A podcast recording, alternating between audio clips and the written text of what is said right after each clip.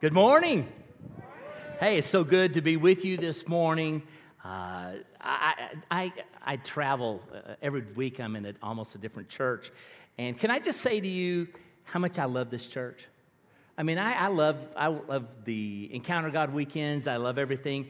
I love your church. I love your staff. I love your pastor. Could I say to you that you just got a great church, you've got a great staff, and you've, you've just got a great pastor. I mean, great pastors and great churches go together. So, what I, I love about Pastor Jeremy is that he's smart, he's strategic, he's a phenomenal communicator. Let me see what else he wanted me to say. oh, yeah, yeah. Uh, he's good looking. Uh, he's got a beautiful wife. Uh, but listen, listen, it is a great church. So glad to be here today with you and glad to be part of the Nacogdoches campus. I was there opening Sunday. What a great day that was. I just need to ask anybody here had COVID 19? Anybody here? You know, I've, I've not had COVID, but I got the 19. Anybody with me? Uh, anybody realize that you're a pandemic eater? I'm a pandemic eater. I had no, I had no earthly idea. And I know sometimes it's very awkward in knowing how to connect with people uh, when you come to church. And, and so last week I spoke at a church in Phoenix, and uh, they had this really cool idea. Out in the foyer, right before you walked in the door, they had three baskets, and each basket had a different colored wristband. So uh, you would put a wristband on, and the first colored wristband you could put on was a green wristband, and the green wristband said, Hey, I'm open to anything high fives, hugs, uh, whatever. I'm handshakes, I'm, I'm good. The, the next wristband was yellow, and it says, I'm a little bit more cautious. Uh, if you're wearing a face mask and you're doing social distancing, we can connect. The third third wristband that you get upon was a red wristband, and it basically said this I'm a germaphobe. Get away from me, you spawn of Satan. And uh, that's not exactly what it said over the little placard there, but, but I, really, I really think that's what they were thinking when they put it there. Hey, let's open your Bible, your iPad, your phone, whatever device you use. Uh, turn with me to Luke chapter 2, and we want to start today uh, about looking at passion. I'd like to talk to you about passion. And to set the story up, if you allow me to paraphrase, starting in Luke chapter 2, verses 42 through 50, Mary, Joseph, and Jesus go from Jerusalem, from Jeru- go to Jerusalem for the feast of the Passover, uh, and it's it's about a five day walk from where they live. So they live in Nazareth, and they have to walk five days one way to go to this feast of the Passover. And the Scripture says, after the feast of the Passover, Mary and Joseph are headed back toward Nazareth where they live and they realize that Joseph, they realize that Jesus is not with them. And the scripture says that they turn around and they walk one day all the way back to Jerusalem try to find Jesus. And has anybody here besides me ever lost a child for a little bit? I mean, I, I lost my, my, when my little girl was two years old, uh, my wife sent us to Dillard's to buy a birthday gift for our son. And so I buy him a shirt. And, and so I'm holding little Carly's hand, a little blonde hair, blue eyed thing. I'm holding her hand, and we, we get the shirt and we walk up to the cash register. And so I got the shirt and I got Carly, so I got to let go of something. So I let go of Carly to get my wallet and pay for the shirt. And by the time, come on, by the time I, you know, you ever done that? You're looking for. By the time I, I, she's absolutely gone. And so I said to the lady at the cash register, get security, shut this place down. I said, I, I honestly, I did this. Stop shopping. Listen, we're not going anywhere till we find Carly because you know, you ever had that, you know, that sinking that sickening feeling. And, and so we, we spend the next, the longest 10 minutes of my life looking for my little two year old. And guess what? She's playing hide and go seek. She, she's tucked up in the middle, you know those round shirt things? She popped right down in the middle of that thing. And when we finally found her, you know, I hug her, I kiss her, and I, I pull her close, and I pull her up, and I look in her eyes and I say, Carly, do not tell your mother.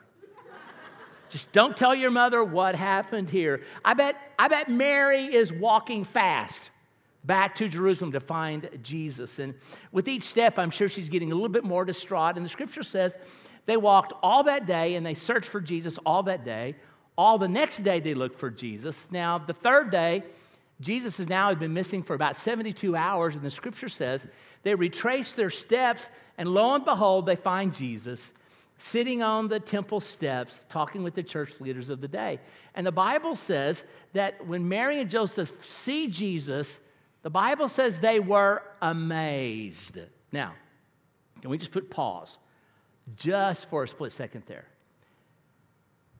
I don't know about you, but if my 12 year old son had been missing for 72 hours and I find him in a town five hours one way away from where we live, when I find him, amazed is not going to be the word. Come on. It's not going to be the word that runs through my mind, but the Bible says Mary said to Jesus, Jesus, baby, why have you done this to us? And here, the very first words ever recorded out of the mouth of Jesus, Jesus says, Mom, why are you looking for me?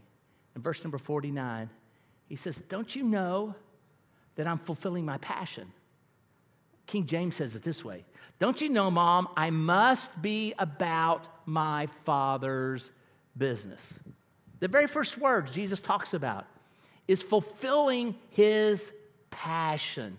And then, verse number 50, Luke adds this for all of us who have preteens.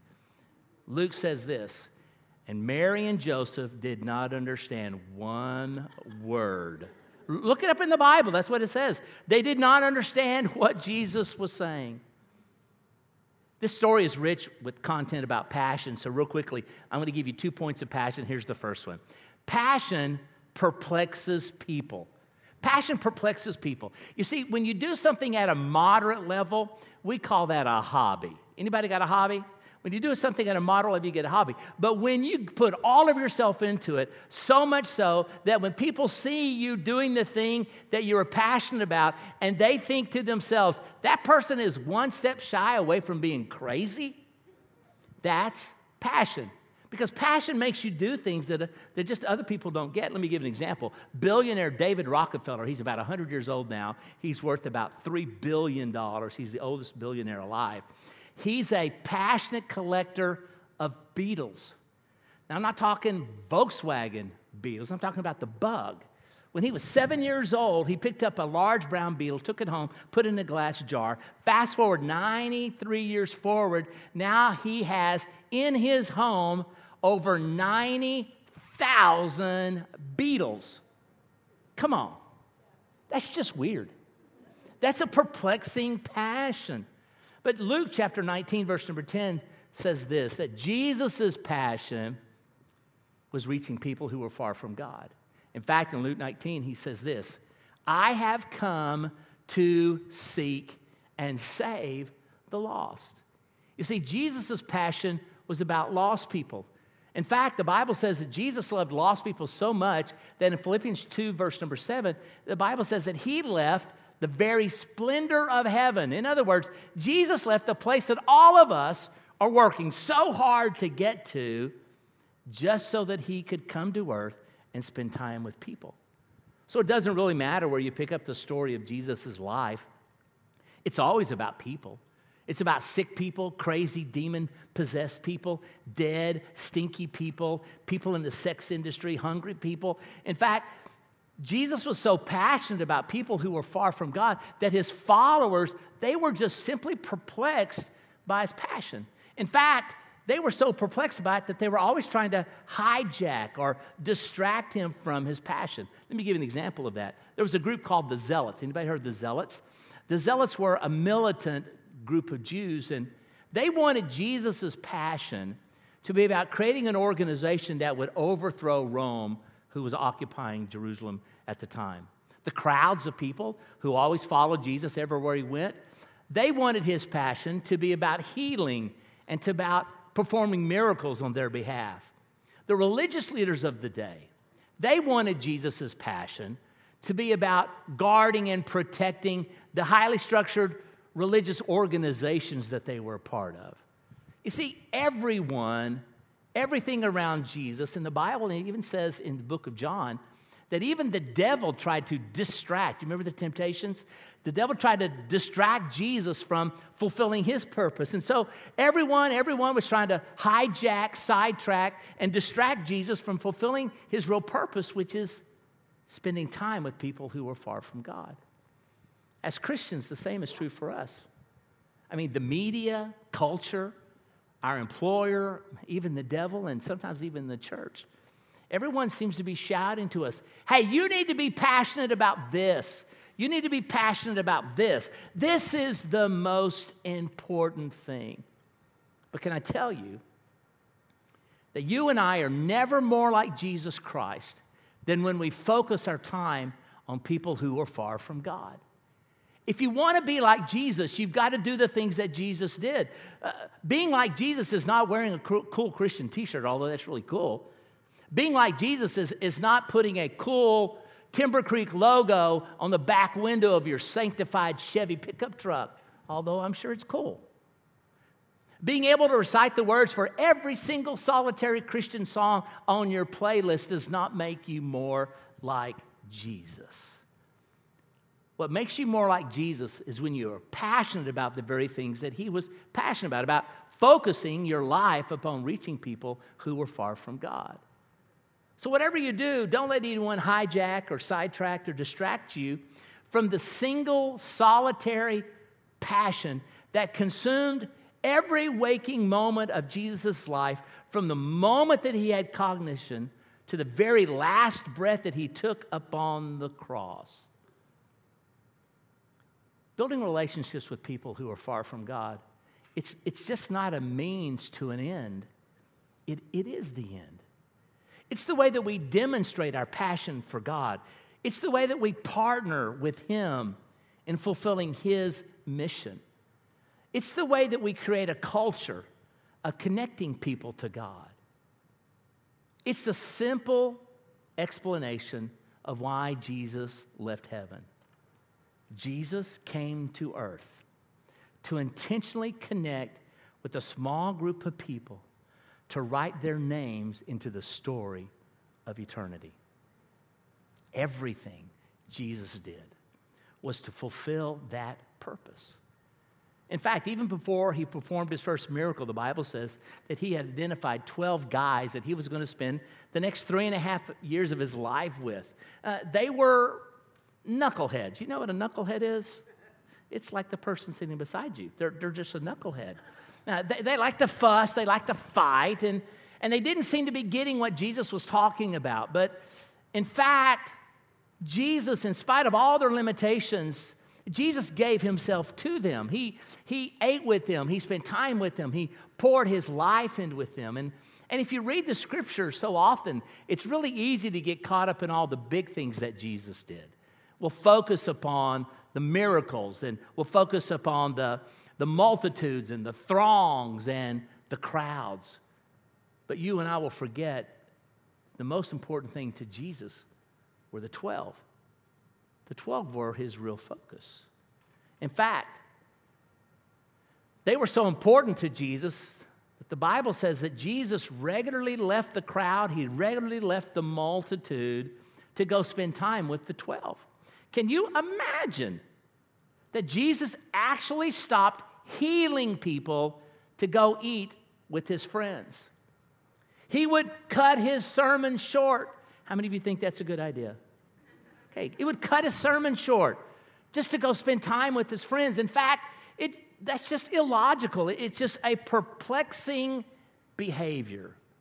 So, why would Jesus do that? Because Jesus knew that to write the disciples into the story of eternity, he must intentionally focus on a few to impact the many. Let, let me say that one more time.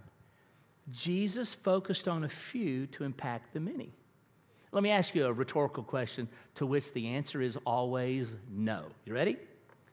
Was it the crowd who saw the 30 some odd miracles that Jesus performed that changed the world? And the answer is now,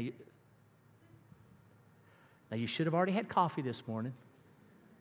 So the answer is no. Hey, it's amazing how that works. Was it the 5,000 people who ate the fish and the loaves that really changed the world? And the answer is no. Was it the people who followed Jesus' itinerant ministry, listened to him preach and teach all the time? Were they the ones who changed the world? And the answer is no. You see, the people who changed the, the story of eternity for the entire world were 12 guys that the religious leaders of the day had overlooked. But Jesus didn't overlook them. He put all of himself into them, He gave them all of his passion. He held nothing back. You see, Jesus changed the world by intensely investing in a few people. And those few were transformed by the work of God in their life. And here is the most important thing. And what God had done in them, those 12 now allowed God to do through them. I don't know what your strategy is for reaching Nacogdoches for Christ or reaching Lufkin from Christ, but can I tell you that you should do it the way Jesus did? It's about intensely focusing on a few people and allowing what God has done in us to now allow God to do through us to others. See, not only is passion perplexing, but number two, passion requires action. At the close of a church service, Orville Harrison was kneeling at an altar and he felt impressed to take a piece of paper and write the initials JW on it. So he did it and he put it in his wallet. I mean, he knew in the small town that they were living in, he knew who JW was. And in the words of the Eagles, uh, JW had a nasty reputation as a cruel dude. He was a bootlegger, he was a whiskey runner, and by all accounts, he was the single, solitary, meanest guy in the entire town. But that morning at church, at the altar, God asked Orville, a thin, college educated accountant with wire rimmed glasses, to become friends with a hard drinking, hard fighting sinner by the name of J.W. Over the next seven or eight months, Orville and JW became friends and spent more time together. Orville bailed JW out of jail at least twice. He took him to the hospital to get stitches where he had been in a knife fight a couple of times. And after one of those trips to the hospital to get sewn back up, he asked Orville, he said, Orville, why, why is your life so different from my life? That night, Orville Harrison led JW to faith. Several years later, JW married Orville's youngest sister, Maggie. Three years later, JW and Maggie moved from Oklahoma to Odessa and they plant their very first church. 18 years after that, JW sends his oldest son off to Bible college because his oldest son feels called into ministry to be a pastor. Four years after that, he sends his second born son to the very same Bible college to become a pastor. Five years after that, I was born. You see, J.W. Harper is my grandfather. And Orville Harrison wrote our family's name into the story of eternity. He focused on one and had had a huge impact upon many. Orville changed the spiritual trajectory of everyone in my family. And to be honest with you, there's not one person who comes from my father's, my grandfather's line that's not a committed follower of Christ today. Why? Because what God had done in Orville, Orville now allowed God to go out to someone else. Decades later, my grandfather's telling me the story. He's telling me about the card. I'd never heard the story. He's telling me about the card that Orville carried in his wallet, and, and he's telling me about his spiritual transformation. And he kind of gets this kind of gets this excited grin on his face, and, and he reaches into his wallet and he pulls out a little white piece of paper that's folded and he opens it up and he shows me three names of people that my grandfather is trying to write their name into the story of eternity. You see, passion requires action. It required it of Orville, it required it of JW, and it requires it of me. In my wallet, I carry a card. It's got three names on it it's been ripped and torn, and I've taped it together and done everything I know to keep it together. It's got the names of three people that are, that are far from God. Now, no, they're nothing like my grandfather. They're not wild and crazy like he was, but nevertheless, they're still far from God. They don't go to church, and in fact, uh, there's no one in their family that's a believer, but my family, we, we're just very good friends with them. So let me take just a moment and tell you about the first person on this list. Their name is Clay and Sherry.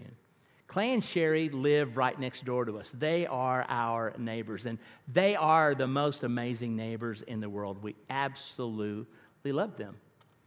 So, what we decided to do as a family is that we decided to pray for Clay and Sherry and the other people on our list every day during our family devotional time. So every day we pray the four same things over each one of those family members. Number one, we pray that God would show himself, reveal himself to Clay and Sherry in a real and tangible way. Secondly, we pray that God would soften their heart toward the things of God. Thirdly, we pray that God would give us as a family the opportunity to invest in their lives by meeting a physical need. Fourthly, we pray that the Holy Spirit would give us a nudge, an inkling. Let us know when it's time to plant the gospel seed in their life and invite them to our church. Now, listen, that fourth one is really important because this isn't just a strategy, it's the the scripture says in John chapter 6, verse 44, that no man comes to the Father unless the Father draws them. So it's just not about us doing nice things for our family and friends. It's about creating an environment where the Father Himself draws people to Himself. So we've been praying for our family and friends, our friends for a while. And we're at dinner one night, and my son says to me, Connor, he says, Dad, did you know that Mr. Clay's lawnmower is broken? It's in the shop. And I was like, Dude, that's awesome. Guess what, Bubba? You get to mow their yard. So after dinner, we get out and he's mowing their front yard. They live on about an acre and a half of land. He's mowing the front yard. I'm in the back with the weed eater, my headphones on, and I'm just jamming away. And, and I hear someone yelling over my earbuds, and, and I pull my earbuds out, and it's Clay. And Clay is saying to me, Mike, what, what are you doing? He goes, I mean, I, guess, I know my yard looks bad, but my, my lawnmower's in the shop. And it'll be out in just a couple of days. I promise I'll take care of it. And I said, Clay, we're not mowing your yard because it looks bad. I said, How can I teach my son how to be a good neighbor? Come on. Right? How can I teach my son to be a good neighbor? And more importantly, how can I teach my son to be a good Christian if we don't take care of the people that we love?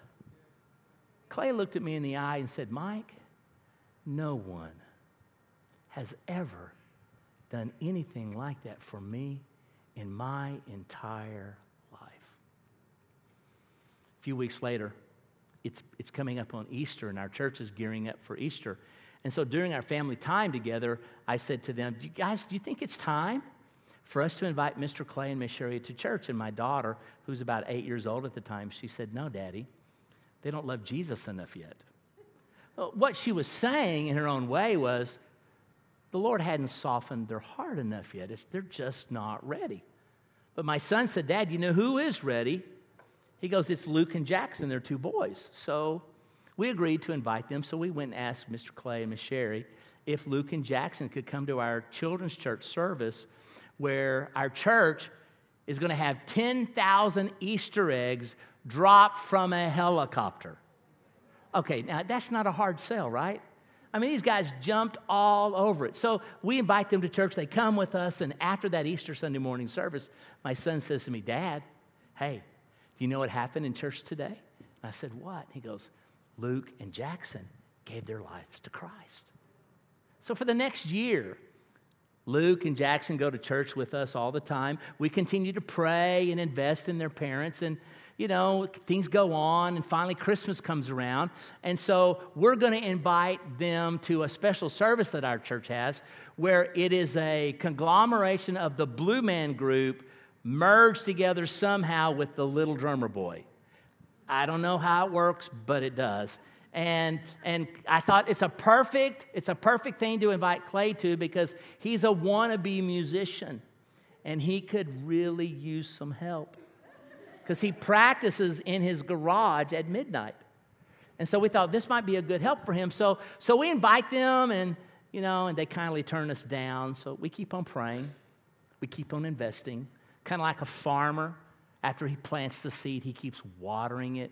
We water it with acts of kindness. And well, Easter's coming back around, and, and so this time, Clay and Sherry accept our invitation to come to church with us. And we're really, come on, we're really excited. So that morning, about 7:30, 8 o'clock, we get a text message that says Sherry is sick. So we're disappointed, and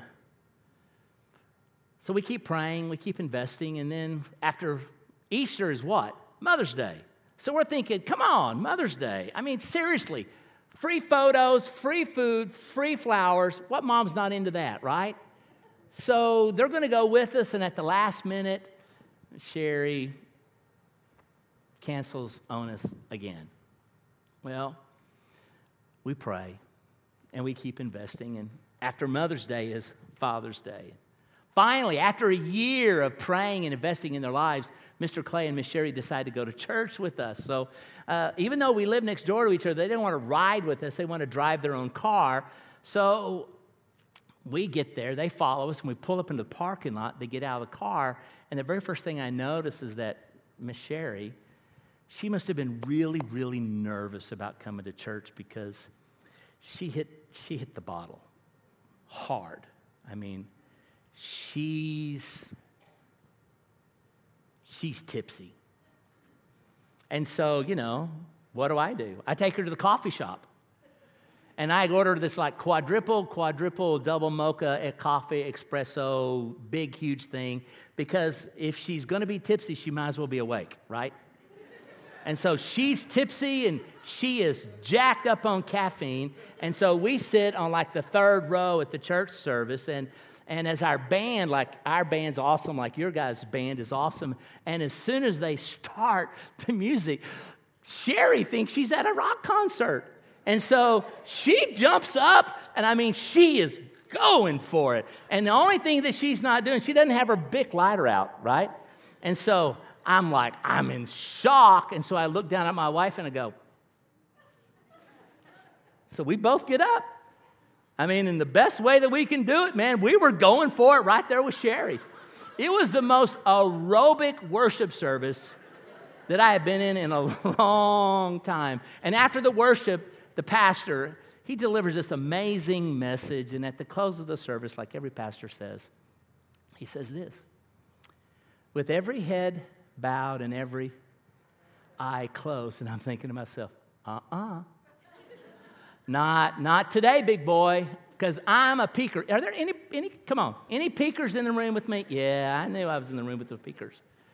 Listen, I've been praying, right? I've been praying for these people for a year. We've been investing in their lives. And so I bow my head and I got my hands on my knees and I start praying and I say, Oh God, oh God, would you please let this be the moment? Oh God, would you, would you write their names into the story of eternity today?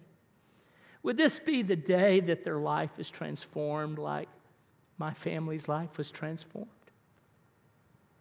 And they don't lift their hands. And, I mean, I'm obviously a little bit disappointed, but, but I know that God is, I know that God is working in their life. And so over the next years, Clay and Sherry go to church with us really frequently. And, and, and I know, come on, I know that it's just, right? It's just, it's just a matter of time.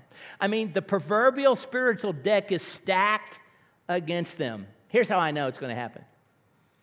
Luke, their oldest boy, he just finished his third year at Bible college where he's planning on being in the ministry. I mean, listen to me.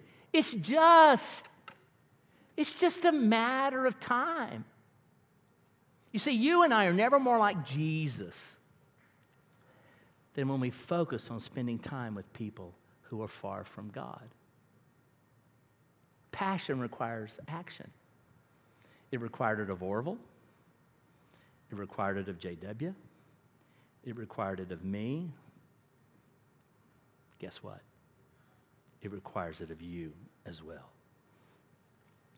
On the outline that you were given this morning, there's a bunch of blanks. And what I want you to do is, as Pastor Cody comes, I, I, I want you to know that I've been praying for this moment ever since Pastor Jeremy asked me to speak to you this morning. Because here's what I know someone somewhere prayed for your family when your family was far from God. Someone prayed that God would reveal Himself to your family. Someone prayed that your family's heart would become soft and tender and open to the things of God. Somebody prayed that God would give them the opportunity to invest in your family's life with an act of kindness. My friends, I don't know who God used to write your family's name into the story of eternity, but I do know it was somebody just like you. just like you. And what God had done in them, they allowed God to do through them. So, in your outline this morning, I'd, I'd, like for you to grab a pen. And I've been praying that the Lord was going to drop some people's name into your heart. And I'd like for you to tear it off and put it in your wallet. And every time you pull out your credit card to buy something, you would see that little piece of paper with those names on it, and you would be reminded to pray for these people.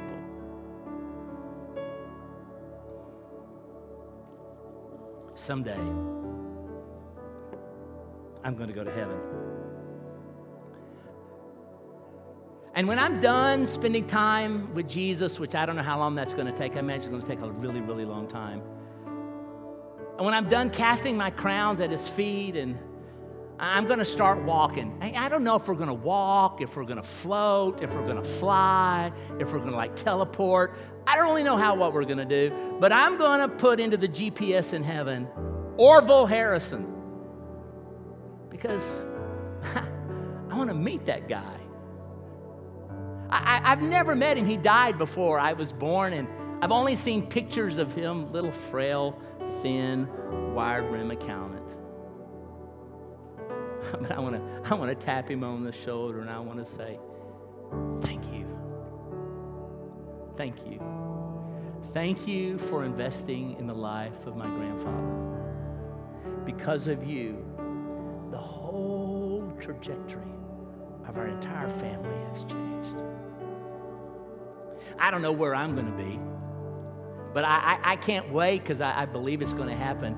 I, someone's going to tap me on the shoulder and they're going to go, Hey, are, are you Mike Harper? And I'm going to say, Yeah. And they're going to say, Well, I, I thought you'd have more hair than that, or, or I thought you'd be taller or something. And, and I can't wait for them to say, Thank you. Thank you. I'm the great, great, great grandchild of someone that you prayed for and you carried their name. And because you invested in them, because you prayed for them, our whole family has changed. When that happens, you're going to hear a woohoo from me. And my prayer for you is that when we're in heaven, I hear you go, oh yeah was me. I, I don't know who wrote your family's name into eternity, but I do know this. What God did in you to get you to this moment, God now wants to do through you to the lives of others. Let's bow our heads and let's pray. Father, God, I thank you for Orville that he didn't just keep Christianity to himself, but he followed your example and poured himself into the lives of someone who was far from God. I thank you for the people that invested in us to get us here. But now, Lord, I pray that Timber Creek Church would not just be a great church because it's got a great worship team, it's got a great staff, it's got a great pastor, but would Timber Creek be known all over heaven as a church that is filled with people who are completely and totally consumed with reaching people who are far, far from Christ? Would it be full of men and women who what God did in them, they now choose to allow God to do through them. And we ask this in the mighty name of the Father and of the Son and the Holy Spirit. And everyone said a good hearty